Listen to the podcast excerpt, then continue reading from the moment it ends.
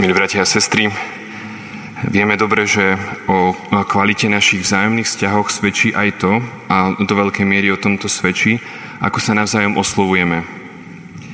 Tak keby sme v Evanieliach hľadali to, že ako učeníci oslovovali Ježiša, tak by sme prišli na zaujímavú vec, že ani raz v Evanieliach mu apoštoli nepovedali jeho vlastným menom, nikdy ho neoslovili Ježiš.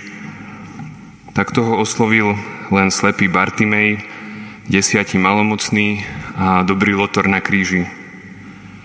Teda išlo vždy o ľudí, ktorí Ježiša prosili, aby ich uzdravil a zachránil. Intuitívne a určite aj Božím vnúknutím mali úplne pravdu, keď pritom vyslovili meno Ježiš, ktoré znamená Boh zachráni. Toto meno má totiž v sebe moc. Aj list Filipanom píše, že meno Ježiš je nad každé iné meno a že sa naň zohne každé koleno. Teda je úplne vhodné vyslovovať meno Ježiš, keď ho prosíme o záchranu pred zlom každého druhu.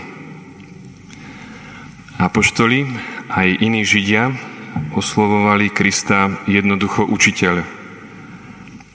Pán nám však tým dnešným podobenstvom o viniči hovorí, že je oveľa viac ako učiteľ. Čo ty myslím? Keď si zoberieme nejakého dobrého učiteľa, tak ten sa snaží svojim žiakom odozdať všetko, čo vie. Príde teda deň, keď ich naučí všetko, čo sám vie a ďalej im už nemá čo dať. Potom jeho žiaci odchádzajú k inému učiteľovi, možno na inú školu, kde majú ďalších učiteľov, ktorí stávajú na tom, čo im odozdali predchádzajúci učitelia, aby ich učili ďalšie, náročnejšie veci. Mohli by sme si teda myslieť, že aj s učiteľom z Názaretu to funguje presne takto. Mám problém s nejakou slabosťou alebo s hriechom. Ako dobrý katolík sa obrátim na pána s prozbou o pomoc. Kristus mi dá milosť, robím postupné duchovné pokroky, až raz jedného dňa sa problém s týmto hriechom vyrieši a ja môžem Ježišovi s radosťou povedať, tak Pán Boh zaplať, teraz to už zvládnem sám, ty si môžeš oddychnúť a ja pôjdem zase ďalej. Lenže s Kristom, milí bratia a sestry, to takto nefunguje. Dnes v Evangeliu hovorí, akým spôsobom s nami On pracuje. Hovorí, ja som vinič, vy ste ratolesti, kto ostáva vo mne a ja v ňom, prináša veľa ovocia, lebo bezo mňa nemôžete nič urobiť. A potom dodáva, ak niekto neostane vo mne, vyhodia ho von ako ratolesť a uschne. Čo tým chce Kristus povedať? Podstatou nášho duchovného života teda nie je postupne sa osamostatňovať od Ježiša. Naopak, ide o to stále viac do Neho vrastať naštepení do Krista Viniča, sme krstom a ostávame v ňom predovšetkým účasťou na Eucharistii a to tromi konkrétnymi spôsobmi. Tým prvým spôsobom je to, že vo Svetej Omši sa vnútorne zjednocujeme s darom obetovaným Otcovi, ktorým je jeho syn. Tak ako sa Kristus dáva Otcovi, môžeme sa aj my s ním pri Svetej Omši obetovať, môžeme teda seba samých odozdať nebeskému Otcovi so všetkým, čo máme a čím sme. To je teda ten prvý spôsob. Potom druhý spôsob vrastania do Krista v Eucharistii je samozrejme vo svetom príjmaní, na rozdiel od iného pokrmu, ktorý naše telo príjme a premení v seba, ako hovorí svätý Augustín, vo svetom príjmaní sa my premieňame na Krista.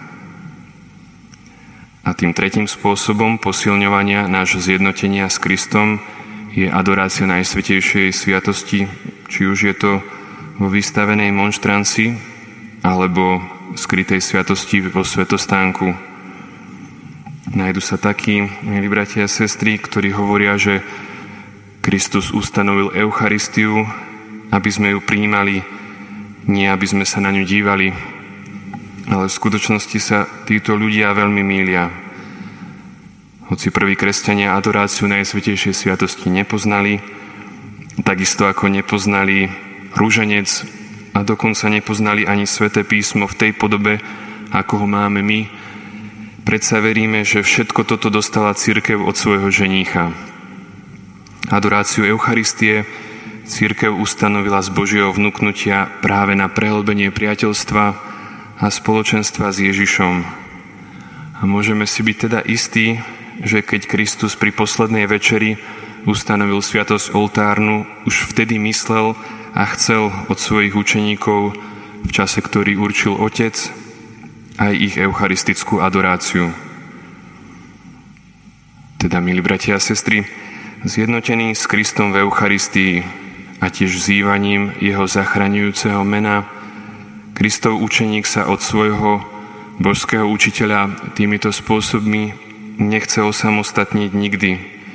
Nejde mu totiž o jeho vlastnú múdrosť, ale hľadá múdrosť Božiu a vie, že bez Krista ani nič dobré nemôže urobiť a tak všetko s dôverou očakáva od Neho. Amen.